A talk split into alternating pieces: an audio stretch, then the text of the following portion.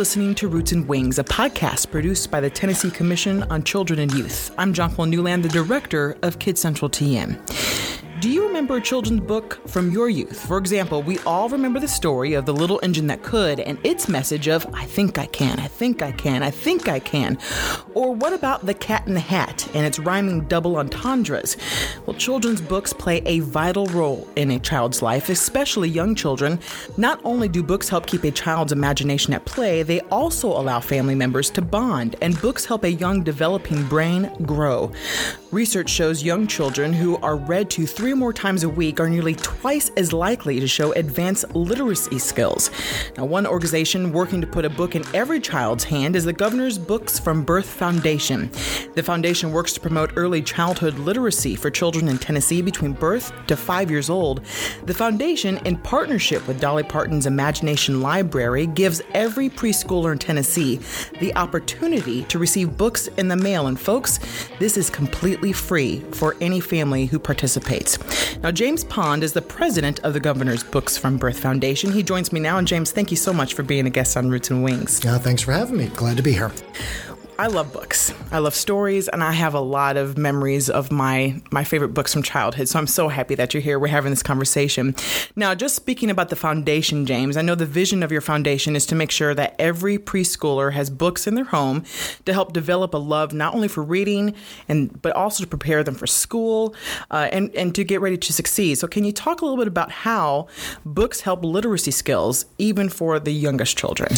Yeah. So you know, there's really the simple pieces of it, which I think reading with a, a young child before they are um, cognizant that they're being read to or what a book is or what words and letters are, is that it, one, it's a bonding experience for a parent and child. Um, a child sitting in your lap and having that experience, that tactile experience, I think is very positive for children to have with their parents, grandparents, caregivers.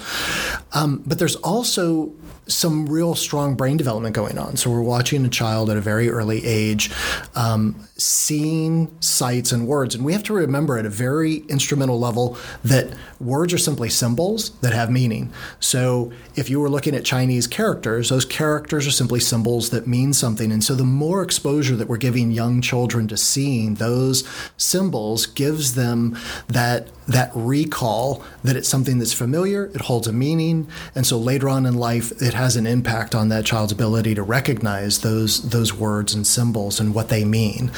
Um, but then there's there's some additional things that we're seeing in terms of a child learning some spatial reasoning, right? Which way is the right side up with a book? You read a book from left to right, not right to left. Um, what's the cover of the book? What's the inside of the book? They're learning to turn pages. So there's a lot of things that are going on with a child just in that single experience between um, an adult and a child. And not only that, but I think it's extremely important that, yes, we're, we're kind of specifically talking about the younger age group, specifically the group uh, before they even get into kindergarten. But can you talk a little bit about how, if parents are like, well, they're just too young, or, or maybe they're not spending enough time possibly reading to their children just because they don't speak a language yet, they don't understand. Can you talk a little bit about, or do you know if, for instance, if children aren't having uh, parents read to them or adults read to them, what does that typically mean once they get into school? School. Yeah. So, on the positive side of things, if a parent is reading 20 minutes a day, every single day to that child, they are setting that child up for an enormous success in life. And we have seen that children that participate in, in the imagination library early on. Well, by the time they get to kindergarten, they are a hundred times more ready for that experience than children that don't. One of the things that we know is that the brain is making neural connections in the hundreds of thousands every single day from the time that child is born until they reach about three to four years old, and then that process starts to slow down. So if you think about those neural connections that child is making, that 20 minute connection that you're making with that child, sharing that book, letting them see sight, sounds, hearing that experience, their brain is experiencing uh, an inoculation, an overdose of, of sort of a um, literary medicine that is going to benefit them in the long run. Children that aren't read to will actually start at a deficit. From zero to third grade, we, we're watching children are going through the process of learning to read. So you would be taking a child out of five years of, of training. So imagine a professional athlete that you took away five years of their training and what that would mean to the longevity, or a musician take five years away from their practice. So when you're talking about reading for a very young child, you're removing five years of literacy experience that will contribute long term in terms of their participation in graduation from high school, participation in post secondary education, as well as their career track and their social track. We, we all know that if someone is quote unquote well read, it's someone who is doing very well in life. People that don't read often struggle, have very low uh, trajectory in terms of career opportunities. And I believe, you know, I would like to think that our listeners who are listening to us have this conversation are probably like, well, how do I get books and where do I go and get books besides an obviously bookstore, uh, which they're seeming to shut down a lot. Um, every single one that I know of no longer exists. So I know a lot of people are also turning to online platforms. But, you know, your organization, your foundation, it relies heavily on the partnership that you guys have with Dolly Parton's Imagination Library. And that really means that books are sent to Tennessee family homes into their mailbox. Is that correct? That is correct. They don't have to go anywhere. They don't have to go shopping. They can literally receive books in their home.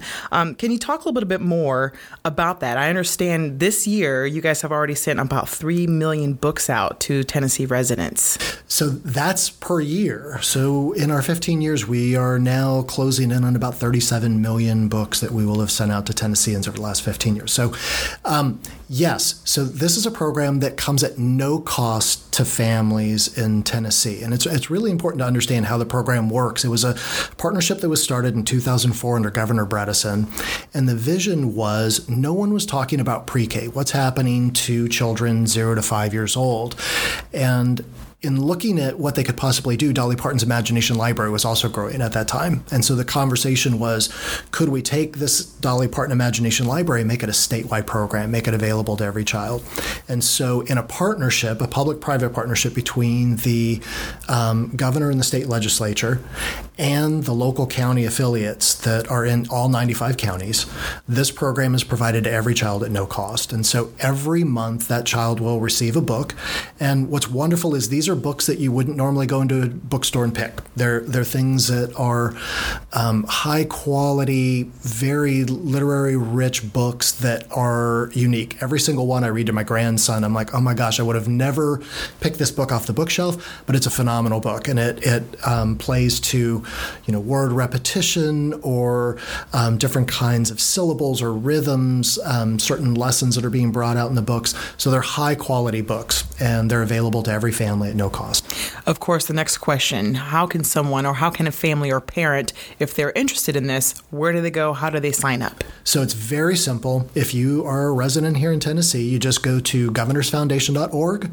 As soon as you get to the website, there's a button right at the top that says enroll and get your child enrolled in there. You just fill out the blanks. It'll go to the local county in which you are um, a resident, and that county affiliate then will get your child registered. And it takes about four to six weeks, but you should start seeing books in the mail shortly after that.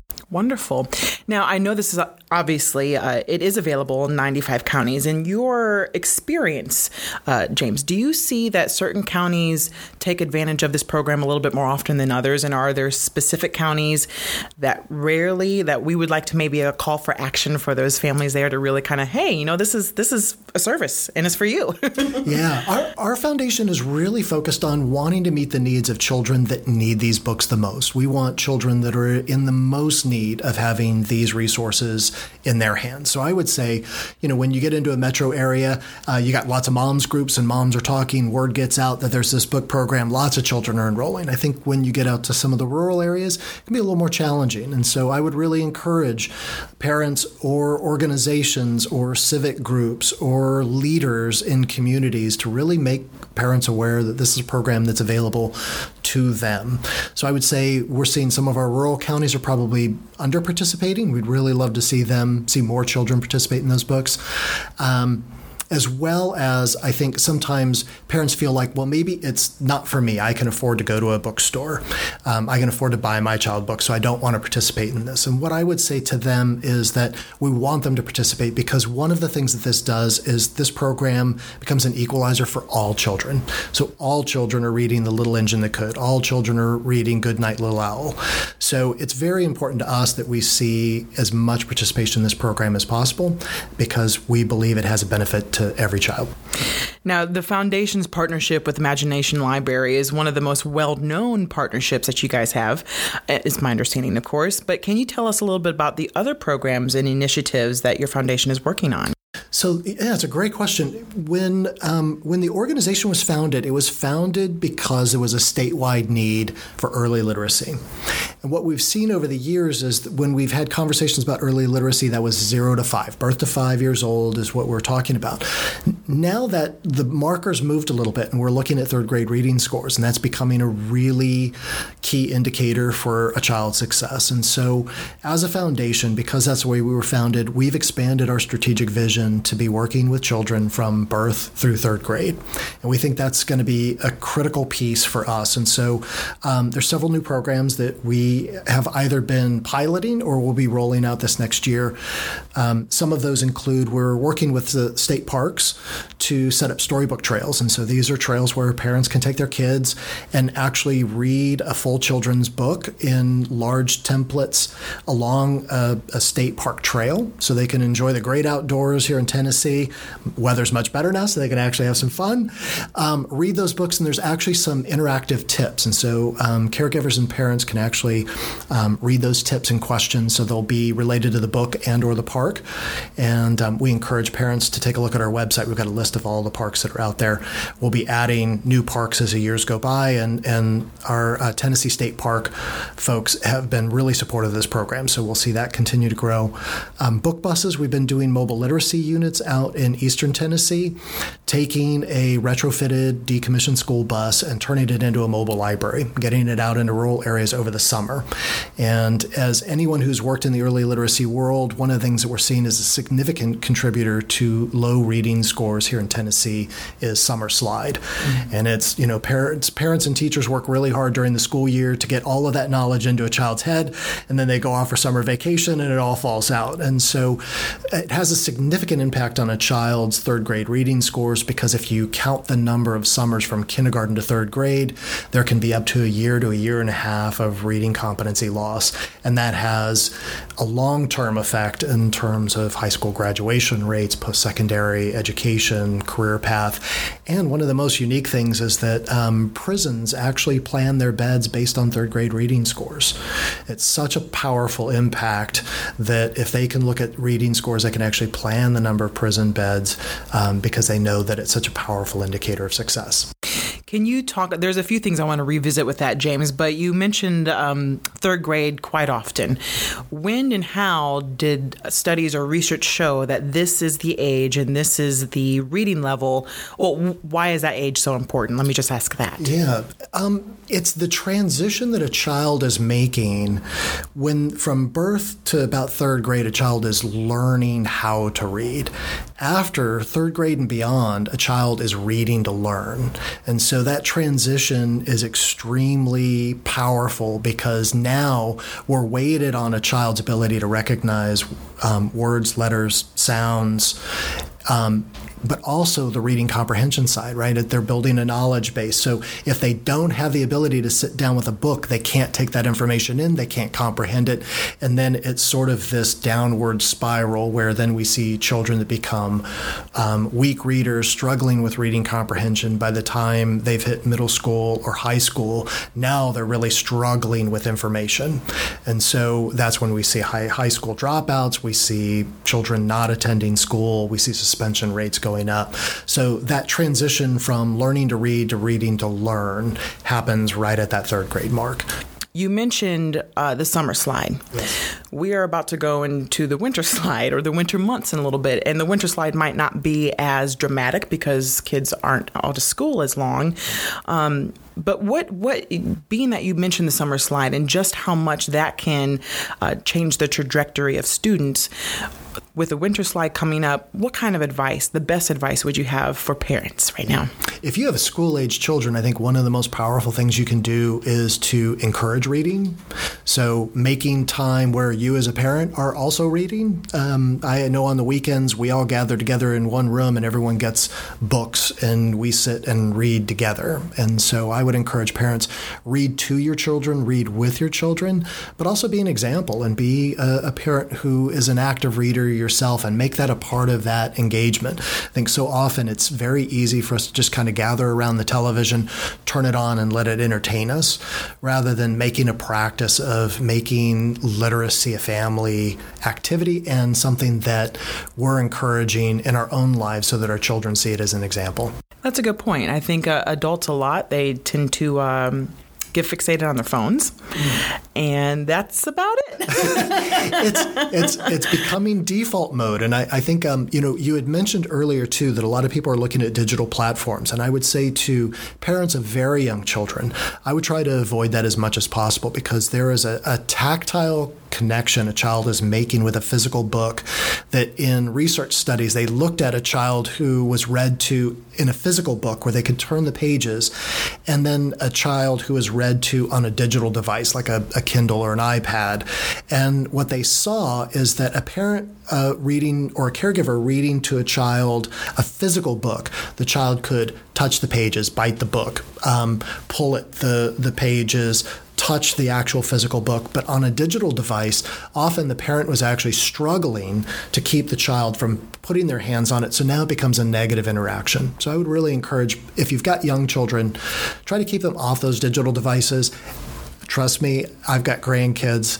Um, every once in a while, watching a kid's video is completely fine. But I think to sit down with that book is a powerful exchange that you're making, um, adult to child, that that I think will pay off dividends. Thank you so much for bringing that up. You mentioned as well, and I want to go back to this too, just in regards to young children around that third grade level, as they've already been learned how to read and now they're using what they know to actually learn more, just in general.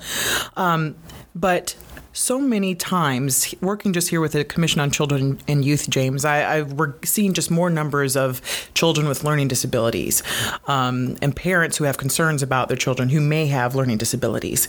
How much does that kind of play into a, a being able to read, for lack of better words. Uh, but that also does it sometimes, do you think, can deter parents who if they know their child does have a learning disability? Well, you know, they might not be reading to them as much or having their children read as much. Do you think that's a concern? I, I think it is. And I, I, would encourage parents to do it anyway. We, we don't know what's happening inside the brain, it's such a complex mechanism and organism that I would encourage parents to do it anyhow. Um, if you suspect that your child has a learning disability, I would definitely have them tested. I would definitely talk to your pediatrician about what next steps might look like. But that reading experience um, has both, I think, psychological and emotional implications for that child. So it's still a bonding experience.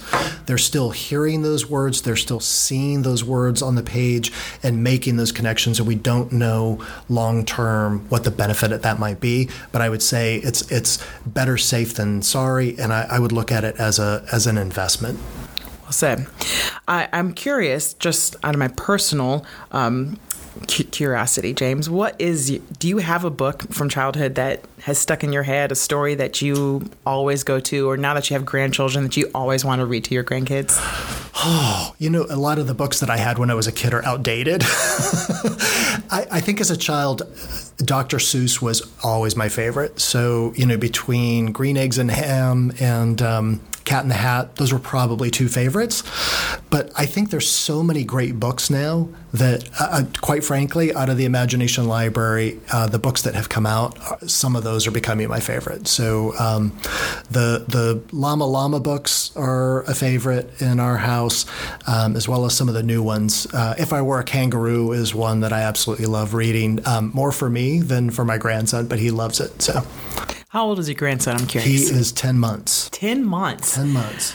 Wow, that's awesome. Yeah. yeah. And I would encourage parents. I know that a lot of parents would be really hesitant to think, well, what, what in the world could a 10 month old be experiencing?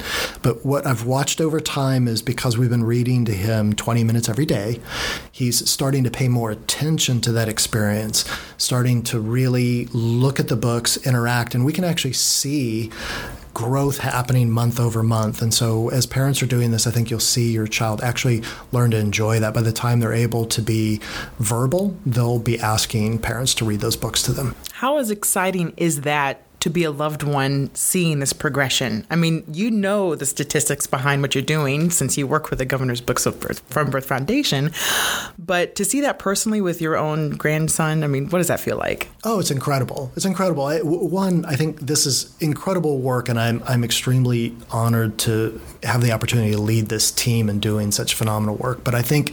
Um, it's for me personally, my son was born, grandson was born in 2018, so he will be a third grader in 2025 when the state is really looking to increase third grade reading scores. So I feel like as um, a leader, as someone working in this organization, I have some skin in the game in terms of seeing this program and the work that we're doing around early literacy succeed. Mm-hmm. I want to also, I can't uh, end this conversation without acknowledging you guys, obviously, October is a big month for the governor's Books from Birth Foundation. It's the foundation's 15th anniversary. Now, when you look back at the work that the foundation has done, is doing, and will continue to do, um, what are your thoughts and what are some of your goals moving forward for the foundation? Yeah.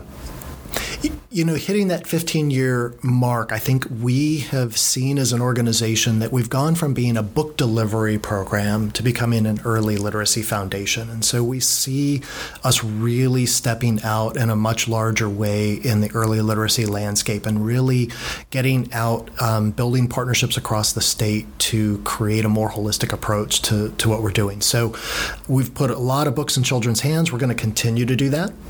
Uh, two other things I should mention that we're, we're adding to our arsenal is that we have had for years, we've had people ask whether or not we would be taking the Imagination li- Library beyond five years old. And so we're actually going to be starting a summer reading program, book program for uh, children. We're going to be piloting. This will be our first year this summer, um, but we'll be looking at providing that as a statewide program down the road. And so we want Tennesseans to keep an eye on how that's growing, and um, that should be a huge benefit. We're also looking at developing a, a caregiver engagement program. Uh, one of the things that we have been asked as an organization is it's an amazing thing to put books in the hands of children. What are we doing to really help educate the people that are caring for these children? And one of the astonishing statistics I learned as I was traveling the state in the first four months of, of uh, taking it over as president was that um, in some counties we have upwards of 75% of caregivers are grandparents.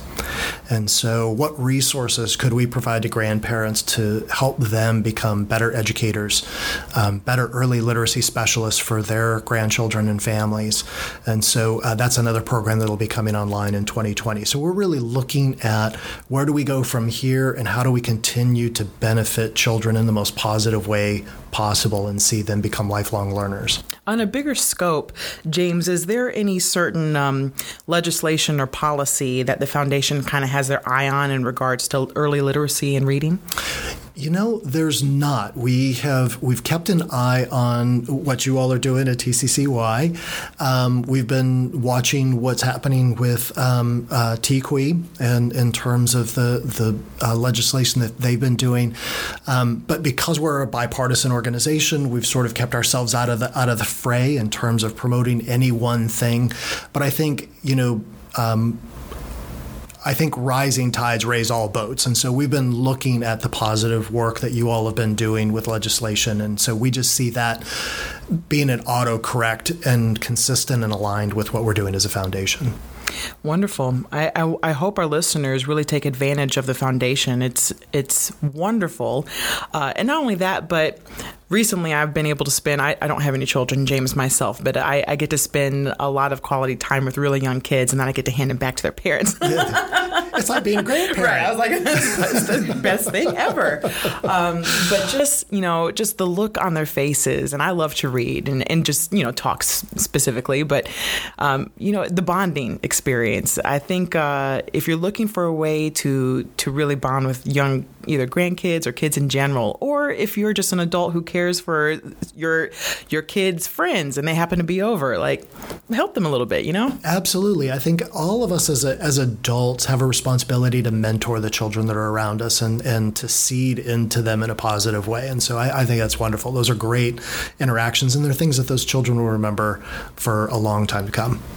Is there anything else about the governor's Books from Birth Foundation, or is there anything you'd like to let our listeners know about how they can learn more? If there's a website, I'm sure there's a Facebook page. there, there is. So you can find us on social media. If you go to governorsfoundation.org, um, there's information there. I would keep an eye on us as we come into our 15th year anniversary this January. We're going to be making a lot of exciting announcements. There's going to be some new things coming online.